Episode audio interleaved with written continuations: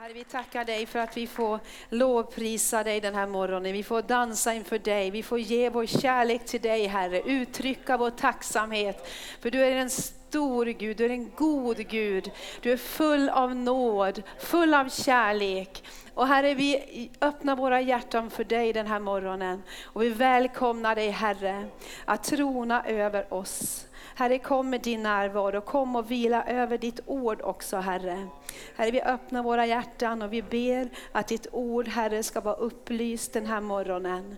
Herre, lägg dina ord i min mun och låt mig få vara ett verktyg för dig, Herre, så att ditt ord får vinna framgång i våra liv, i allas våra liv. Därför ditt ord har kraft att förvandla. I Jesu namn vi tackar dig.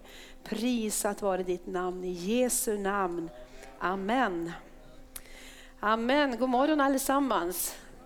Härligt att se er. Speciellt är du välkommen om du är här för allra första gången. Så är du alldeles speciellt välkommen. Maria heter jag och jag ska dela några ord som jag har på mitt hjärta.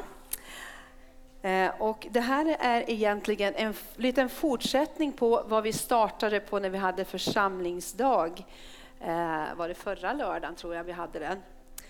Tiden går väldigt snabbt ibland så det är svårt att hålla reda på veckorna. Men förra lördagen så hade vi en församlingsdag som hade temat älskad, kallad, utvald. Och då talade vi om vikten av att vara som en tvättsvamp som slukar åt sig och liksom drar åt sig av Jesu kärlek. Att han får fylla vår kärlekstank. Och det är bara han som kan fylla det innersta av vårt behov. Det är bara han som egentligen kan bekräfta, eh, bekräfta oss så att vi blir trygga. Så att vi också vågar tro på oss själva. Våga tro att vi har en uppgift. Våga tro att vi kan göra en skillnad i den här världen. Våga tro att vi är kallade. Våga tro att vi är faktiskt utvalda för en tid som är just nu. Men det startar med att Jesus kärlek får genomsyra oss, får fylla vårt inre. Att vi får finna vår plats i Gud. Finna Gud som först fann oss. Gud är trofast och han har kallat oss till gemenskap med sin son Jesus Kristus, vår Herre. Några repetitionsbibelställen som vi läste. Han har utvalt oss i Efesierbrevet ett. Han har utvalt oss. Ja, jag har förmodat. Det finns en PowerPoint, Alexander. Du, jag är på num- bild nummer två nu. Yes, han har utvalt oss i honom före världens skapelse till att vara heliga och fläckfria inför honom. I kärlek har han förutbestämt oss till barnaskap hos honom genom Jesus Kristus efter sin goda viljas beslut. En gång till. Han har utvalt oss i honom före världens skapelse till att vara heliga och fläckfria inför honom. I kärlek har han förutbestämt oss till barnaskap hos honom genom Jesus Kristus. Efter sin goda viljas beslut. Är inte fantastiskt? Amen. Det här är vad himlen ropar ut varje dag över oss. Han har bestämt oss att vara i Kristus. Att vara heliga, att vara ostraffliga. Det är liksom made in heaven. Det är något som Gud har hittat på. Han har bestämt det. Medan, långt före vi ens var födda. Att vara fläckfria och rena inför honom. Och så står det också i Filipperbrevet tre och sju som vi läste. Men allt det som förr var en vinst för mig räknar jag nu som en förlust för Kristi skull. Och det här var ju Paulus som delade det här. Och Paulus, han hade vunnit en hel del segrar i den här världen. Han var en upp, högt uppsatt man. Han var utbildad, han hade makt och han hade ingångar som många andra inte hade. Men så säger han att allt det som i det här livet man räknar som en vinst, det kallar jag som en förlust. För Kristi skull, ja, jag räknar det som en förlust, för jag har vunnit det som är långt mycket mera värt. Och vad var det? Jo, kunskapen om Kristus Jesus, min Herre. Amen. Och vi vet att han fick möta Jesus när han var på väg för att döda de troende. Så fick han möta, han fick ett möte med Jesus. Han böjde sig ner. Han blev blind, men han fick sin syn tillbaka. Och någonting hände i hans liv. Han började tjäna Jesus istället för att tjäna den här världen.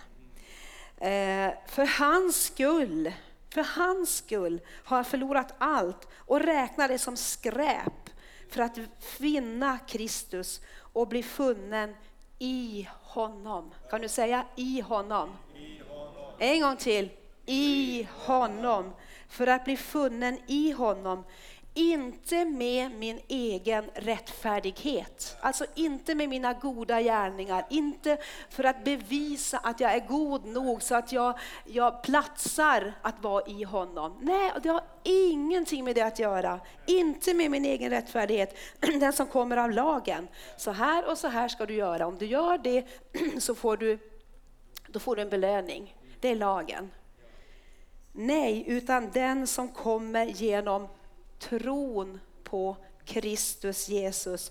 Rättfärdigheten från Gud genom tro. Amen. Amen. Så genom tro på Jesus Kristus blir vi rättfärdiggjorda. Och den plats där du och jag är idag är i Kristus Jesus. Amen. Amen. Gud är kärlek. Han har en personlig kärlek. Nu bara repeterar jag. Jag har inte kommit in i predikan ännu. Gud är kärlek. Gud har en personlig kärlek till var och en. Han älskar inte alla lika, sa vi.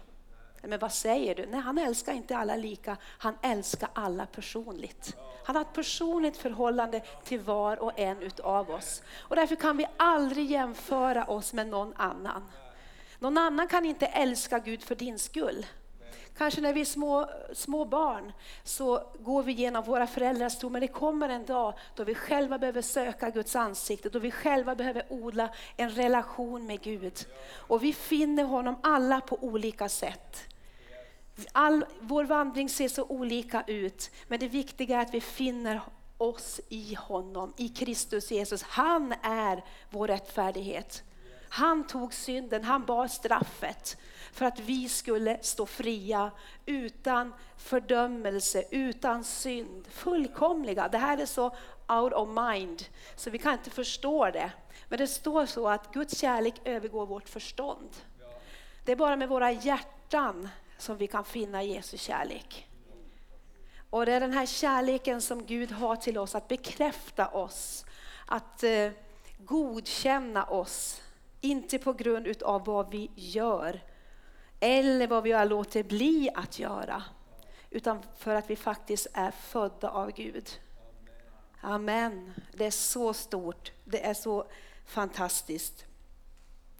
Du är den enda unika som representerar dig själv. Du är början och slutet av dig. Ingen massproduktion. Utan rival. Det finns ingen som kan tävla om din plats i Guds hjärta. Det finns ingen, det är bara du. Det finns en speciell plats bara för du inför Guds tron, i Guds hjärta. Så har han berättat en plats för dig. Halleluja, det är så stort. Och den här platsen har Gud kallat oss att vara i, att leva i, att utgå ifrån. Och vi läste också om Johannes. Och ifrån Johannes tjugoett där det står att, nej men Johannes har ju skrivit Johannes evangeliet, men ibland så skriver han liksom i en annan form, och så skriver han om lärjungen som Jesus älskade. Och det är om sig själv. Tänk att vi kan, man kan säga så, jag är lärjungen som Jesus älskar. Och det var ju därför han hade fått uppleva att han var älskad. Och vi ser ju när han, vi läser ju om honom i Johannes evangeliet, hur han låg nära Jesu hjärta. Han kunde lyssna på vem det var som skulle förråda Jesus. För han låg mot hans axel. Och det är platsen där vi ska vara, där vi kan höra Jesus tala. Och vi kan säga, jag är lärjungen som Jesus älskar. Halleluja. Och så säger, säger Jesus till honom så här. Därför att det blev ju lite kiv där. Petrus vände sig och såg att lärjungen som Jesus älskade följde efter. Han som vid måltiden hade lutat sig mot Jesu bröst och frågat, Herre, vem är det som ska förråda dig? Jesus svarade, om jag vill att han ska vara kvar tills jag kommer, vad rör det dig? Vad rör det dig? Du har din vandring med Gud. Du har din relation med Gud. Du har ditt uppdrag som Gud har för dig. Vad rör det dig? Vad som händer med Petrus? Kanske han ska stå, vara kvar tills jag kommer tillbaka. Liksom, förstår ni va? Följ du mig. Och så spreds ryktet bland bröderna att den lärjungen inte skulle dö. Men Jesus hade inte sagt till honom att han inte skulle dö, utan om jag vill att han ska vara kvar tills jag kommer, vad rör det dig? Amen. Halleluja. Då går vi till bild tre. Grunden i våra liv, det är att vår kärlekstank. Kan du säga kärlekstank? Om du har läst boken De fem kärleksspråken av en som heter Chapman, då vet du att han undervisar om att vi har en kärlekstank som vi kan fylla i våra barns liv för att de ska bli bekräftade, att de ska få uppleva att de är älskade, men också i våra, i våra äktenskap kan vi läsa i en annan bok. Och vi är kallade att fylla kärlekstankar. Men för att sträcka oss ut så behöver vår egen kärlekstank vara fylld. Och det var just det vi tog upp och pratade mycket om när vi hade vår församlingsdag. Men vi ska läsa i första Johannesbrev fyra och nitton. Nu kommer jag gå ganska snabbt fram. Därför jag känner att idag är det undervisning. Det står i Johannes att Jesus, han tog lärjungarna vid sidan. Han satte sig ner och han undervisade dem. Och vi behöver undervisning. Vi behöver, Jesus tog mycket tid i att undervisa sina lärjungar. Eh, och därför så går jag lite snabbt fram här så att du kanske inte hinner slå varje bibelvers, men jag kommer att läsa dem för dig. Eh, första Johannes brev fyra och nitton säger så här. Vi älskar därför att han först har älskat oss. Ska vi läsa det tillsammans? Vi älskar därför att han först har älskat oss. Det är grunden. Första Johannes brev fyra, sju till tio säger, eller sju kanske det är. Detta är kärleken. Inte att vi har älskat Gud, utan att han har älskat oss och sänt sin son till försoning för våra synder. Amen. Det är kärleken. Och i samma kapitel, vers sexton står det. Och vi har lärt känna den kärlek som Gud har till oss och tror på den. Gud är kärlek. Den som förblir i kärleken förblir i Gud. Och Gud förblir i honom. Så vi kan lära känna kärleken. Och vi kan börja tro på kärleken. Att det är faktiskt en kraft som verkar när vi sätter vår tro till den. Så kan vi gå till nästa bild. Vi behöver dela livet tillsammans. Vi behöver prata, fika, äta tillsammans. Och jag tror det var för några år sedan så jobbade vi med i kyrkan utifrån en, en, en avhandling som Carl Gustav, nej men vad heter han, Karl-Erik Salberg Han har varit präst i Klara kyrka i Stockholm. Han finns nu i Tanzania. Han har gjort en avhandling om varför kyrkor växer. Det finns olika områden i de kyrkor som han hade studerat, som fanns, ingredienser som fanns. Och en av de här ingredienserna som fanns i en levande gemenskap, i en levande kyrka som växte, det var att eh, just det här med att dela livet tillsammans, en kärleksfull gemenskap, var mycket viktigare än en smord predikan. Just att man kände en gemenskap med syskon, en kärleksfull gemenskap. Så vänner i kyrkan är en av de viktigaste orsaker varför människor stannar kvar i kyrkan. Eh, Johannes tar upp ett exempel ifrån kapitel tretton. Där Jesus säger så här: ett nytt bud ger jag er. Ni ska älska varandra. Så det här var liksom ett nytt bud. Vad är det största budet? Att älska Herren, din Gud, av hela ditt hjärta, av hela din själ, av all din kraft, av all ditt förstånd. Och din nästa som dig själv. Och din nästa som dig själv. Så vi behöver älska varandra. Hur kan älska sig själv? Hur kan man älska sig själv?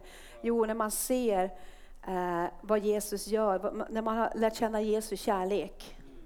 Då slutar man förakta sig själv. Därför att jag är skapad till Guds avbild. Eller hur?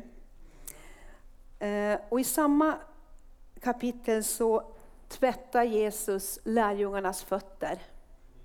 Och han säger så här att jag har gett er ett exempel för att göra som jag har gjort. Eh, jag har älskat mina egna och jag har älskat dem in i det sista. Och så gav han om det här exemplet hur han som var deras mästare och frälsare gick ner så lågt. Så som det var att tvätta andras fötter, det gjorde man bara inte. Det var de lägst ställda som kunde göra en sån sak. Men Jesus gick ner och visade hur vi skulle betjäna varandra. Hur vi skulle bevisa kärlek till varandra genom att, genom att betjäna varandra. Så han gav ett fantastiskt exempel här. Och så säger han så här vidare i första Johannes brev fyra. Det är mycket bibelord, men lyssna bara. Det är underbart med Guds ord. Mina älskade, om Gud har älskat oss så högt. Om Gud har älskat oss så högt. Han gav sin son Jesus det bästa han hade. För att vi skulle få ett evigt liv. Om han har älskat oss så högt. Är också vi skyldiga att älska varandra. Ingen har någonsin sett Gud. Om vi älskar varandra. Förblir Gud i oss. Och hans kärlek har nått sitt mål i oss. Amen. Hans kärlek har nått sitt mål i oss när vi börjar älska varandra. Amen. Amen. Så det slutar inte med oss själva, tvättsvampar som vi är. Utan när Guds kärlek når sitt mål i oss. Då börjar den här utgivande kärleken. Därför Guds kärlek är utgivande. När Guds kärlek får beröra vårt inre. Är det någonting som bara vänder sig utåt till andra. Amen. Halleluja. Vi kan gå över till bild fem. Det står så här i Kolosserbrevet tre och fjorton. Och över allt detta ska ni klä er. I kärleken, bandet som förenar till fullkomlig enhet. Amen. I den gamla översättningen så står det att kärleken är fullkomlighetens sammanhållande band. Så Jesu kärlek förenar oss, det binder oss samman till en enhet. Efesierbrevet fyra och sexton, av honom fogas hela kroppen samman och hålls ihop.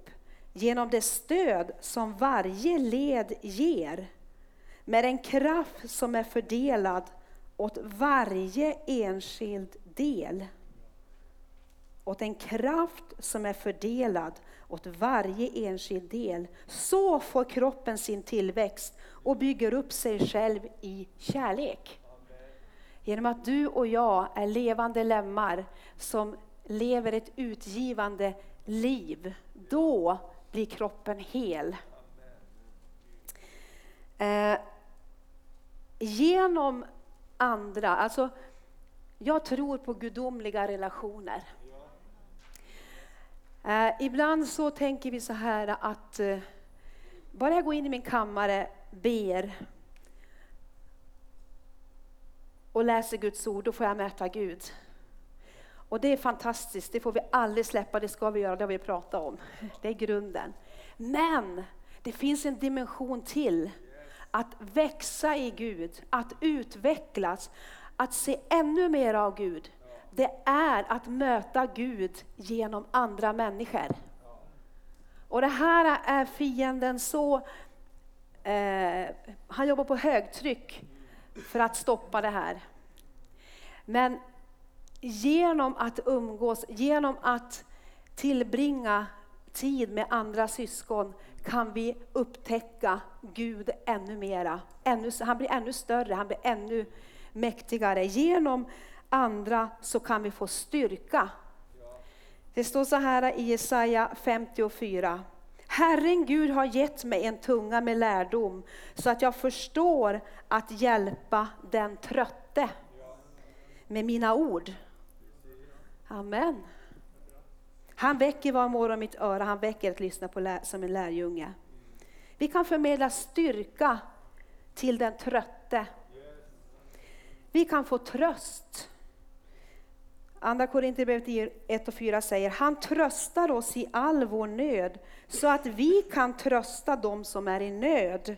Med den tröst vi själva har fått av Gud. Så vi är kallade att trösta varandra. Genom andra människor kan du och jag få tröst. Det är inte bara så här alltid liksom. Utan det är liksom så, så och så. Gud genom andra människor. Det här är väldigt enkelt, men det är så bra att påminna sig om det.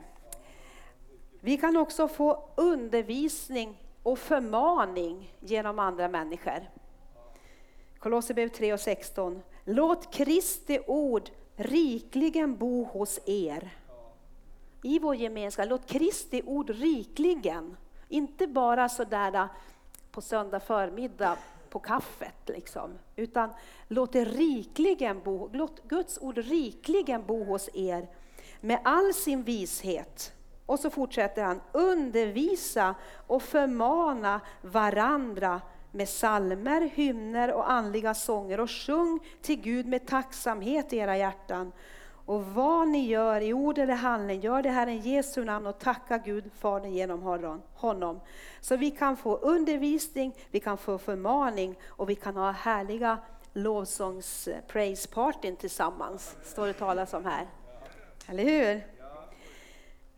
Filipperbrevet fyra och fem säger också. Låt alla människor se hur vänliga ni är.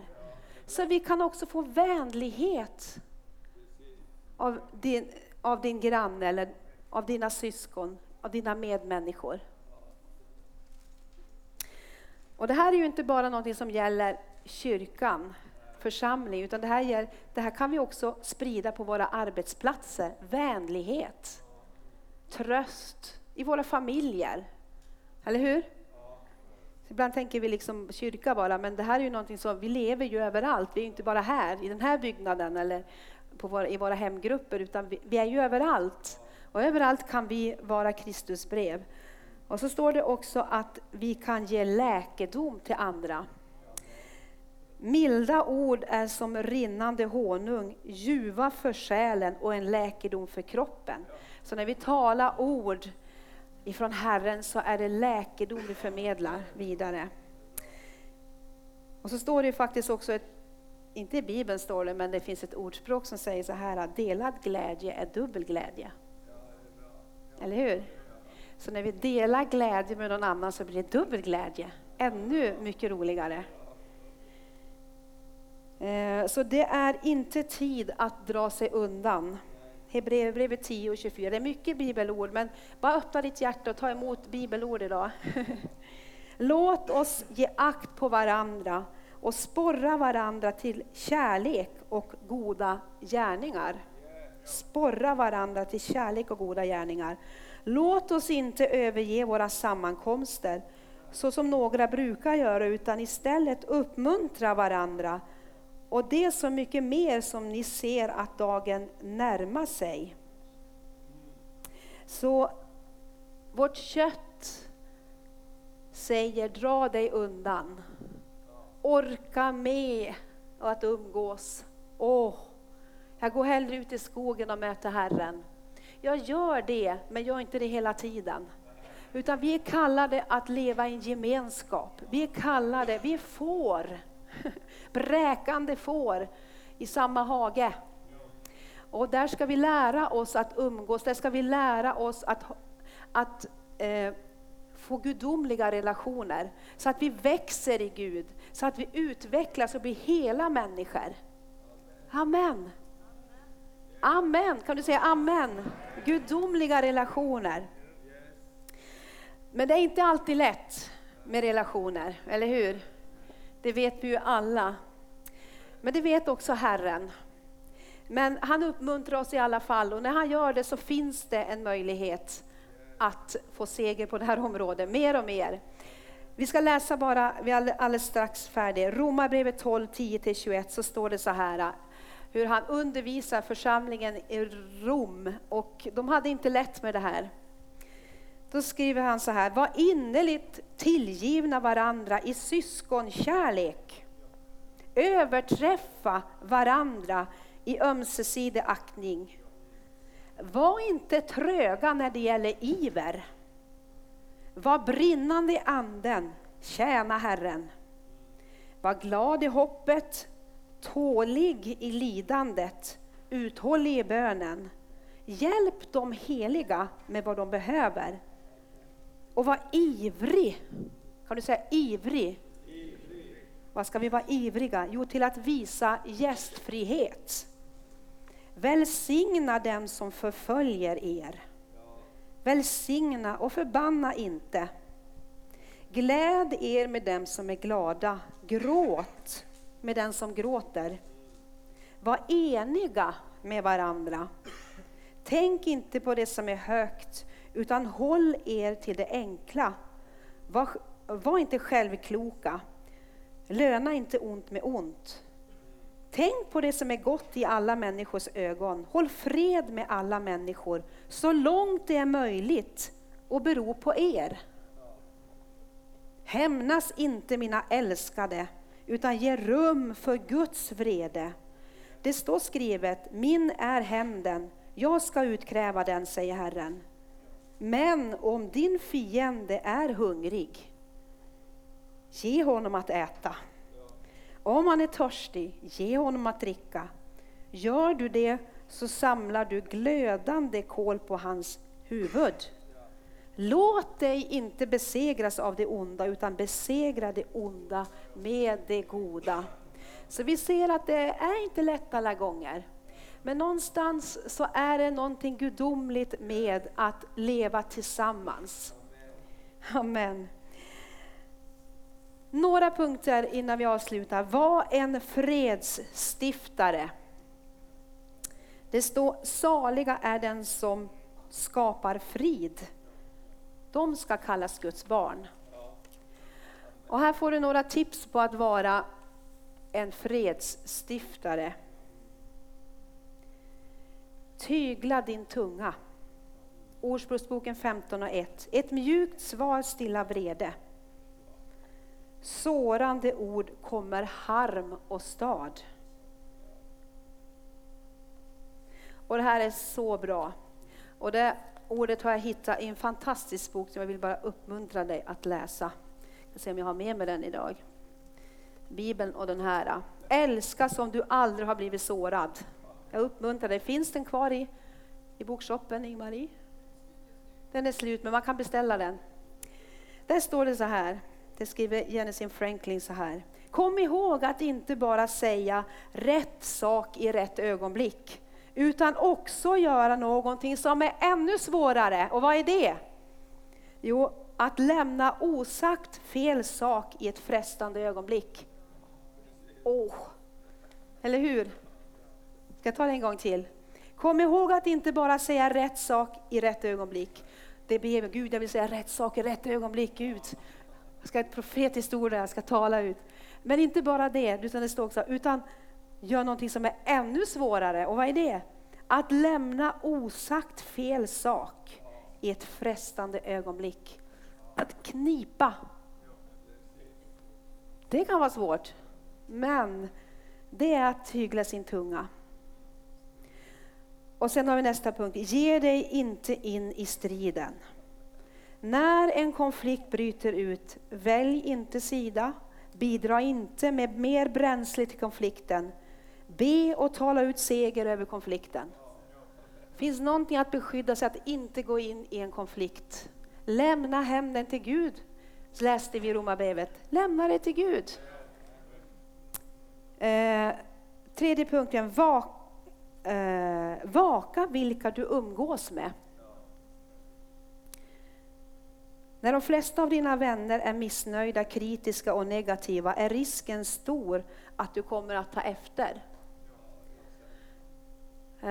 Så vaka över dina relationer. Och häng inte med när det är negativt snack. Man kan avbryta, men fundera om du ska fortsätta att tillbringa mycket tid där det är mycket negativt snack. Därför man blir påverkad. Det står att, att eh, eh, ord tränger in. Alltså baktalarens ord tränger in. Liksom längst in i hjärtats inre. Och, och man behöver beskydda sitt hjärta för det. Sen har Gud kallat oss att gå ut i den här världen. Vi ska predika, vi ska vara med människor. Men det handlar ju om att umgås. Att spendera mycket tid. Och till slut så kommer orden att tränga in. Så det är viktigt, vaka över dina relationer. Och sen blir det nummer fyra kanske. Förlåt, förlåt, förlåt. Sju, det var tummen upp där. Förlåt, förlåt, förlåt. sjuttio gånger sju. Vi behöver lära oss att leva i förlåtelse. Förlåt innan du ens träffar någon person. Lev, det är en attityd att leva i förlåtelse. Orkar du en stund till? Dra dig inte undan. Det har vi pratat om. Det är inte tid att dra sig undan. Än om det gör ont. Än om det är jobbiga relationer. Det är inte tid att dra sig undan. Det finns en väg framåt. Och sen det sista. Förtrösta på Herren. Den som är fast i sitt sinne bevarar du i frid. I frid, för han förtröstar på dig. Förtrösta på Herren för evigt, för Herren, Herren är en evig klippa. Amen. Jesaja tjugosex. Vänd dig till Gud i situationer. Sluta agera i egen kraft och lämna hämnden åt Herren. Amen. Och ett sista bibelord innan vi ska gå in i nattvarden. Och det är ifrån Psaltaren nittiotvå där det står så här. Mina ögon får se mina förföljare falla. Mina öron får höra om det onda som reser sig mot mig. Men de rättfärdiga grönskar som palmer. De växer som cedrar på Libanon. Planterade i Herrens hus. Grönskande på vår Guds förgårdar. Även vid hög ålder bär de frukt. De frodas och grönskat för att förkunna att Herren min klippa är rättfärdig. Ingen orätt finns i honom. Amen. Halleluja. Så nu ska vi resa på oss. Och så ska vi be tillsammans. Och vi ska göra färdigt för nattvarden. För nattvardsbordet är en gemenskapsmåltid. Vi äter av samma bröd. Det är försoningens bord. Och vi som lever här på jorden vet att relationer är bland det svåraste som finns. Men tänk vad vackert med djupa, goda, många relationer. Tänk vad rikt att ha många goda relationer. Och det finns en väg till många goda, djupa, utvecklande, gudomliga relationer. Där vi blir berikade av himlen när vi umgås. Halleluja! I våra hem, på våra arbetsplatser, why not? I kyrkan. Gudomliga relationer där vi får möta Herren, där vi ser Jesus i varandra, där vi hör Guds röst genom varandra och vi får uppleva en dimension. Se hur de älskar varandra, se hur de håller av varandra, se hur de betjänar varandra. Halleluja! Och vi får möta himmelens Gud genom en syster eller bror. Ja, Herre, så vi tackar dig, Herre, för att vi får lyfta upp våra hjärtan inför dig, Herre. Och Herre, du har en väg i relationer. Herre, du vill att vi ska skapa goda relationer. Och Herre, tack för de här nycklarna som vi har fått idag. Och vi vet att du har många fler nycklar. Men Herre, jag ber Gud att vi ska kunna få använda oss av de här nycklarna i livet. Att Gud, sätt en vack för våra läppars dörr så att vi får tala ord i rätt tid, men också vara tyst när vi ska vara tysta. Herre, hjälp oss att kunna väja när vi är på väg in i strider, Herre. Åh Gud, hjälp oss också, Herre, att vaka och att vi får goda relationer, goda vänner. Och hjälp oss att göra en skillnad, att lyfta i relationer.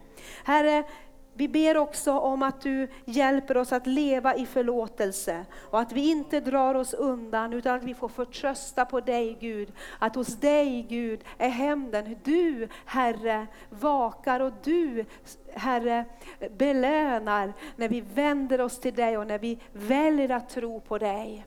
Och Herre, jag ber för var och en som är här idag. Herre, du ser att vi kanske har jobbiga relationer, vi har jobbiga relationer i våra familjer, vi har jobbiga relationer kanske på vår arbetsplats. Herre, det kanske finns syskon i kyrkan som vi gärna väjer för. Gud, vi bara ber. Gud, vi ber om förlåtelse. Vi bara väljer att förlåta de personer, Herre, som vi har någonting emot. Vi väljer att förlåta. Vi väljer att be och tala ut liv över de relationer där det behövs, Herre. Tack att du är försoningens Gud. Och vi bara ber idag, Gud, om hela relationer. Om en hel gemenskap, Herre. Och jag bara tackar dig, Gud, att när vi nu går fram till nattvardsbordet, Herre, så får vi också sätta ut vår tro på ett mirakel i relationer, Herre, som vi har, där vi har det jobbigt, Gud. Åh, Herre, Herre, vi ber i Jesu namn. Du kan göra allting nytt. Halleluja.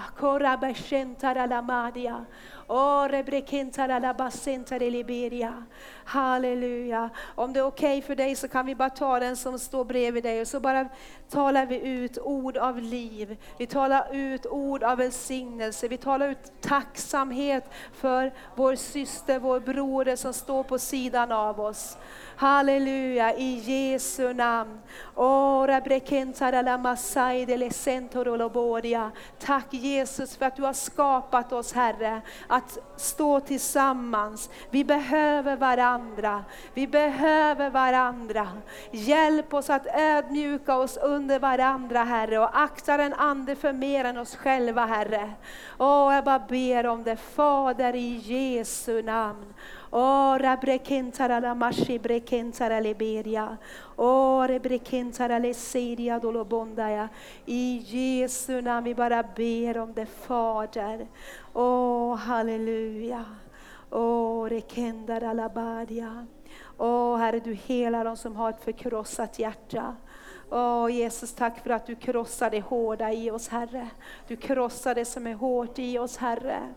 Åh, rekenda det som vill sticka upp, Herre, det som vill försvara, det som vill på något sätt eh, komma med splittring, Herre, i våra liv. Vi bara ber, Herre. Åh, vi bara ber, Gud, att försoningens ande ska verka i våra hjärtan, i vårt tal, i våra, våra attityder. Halleluja.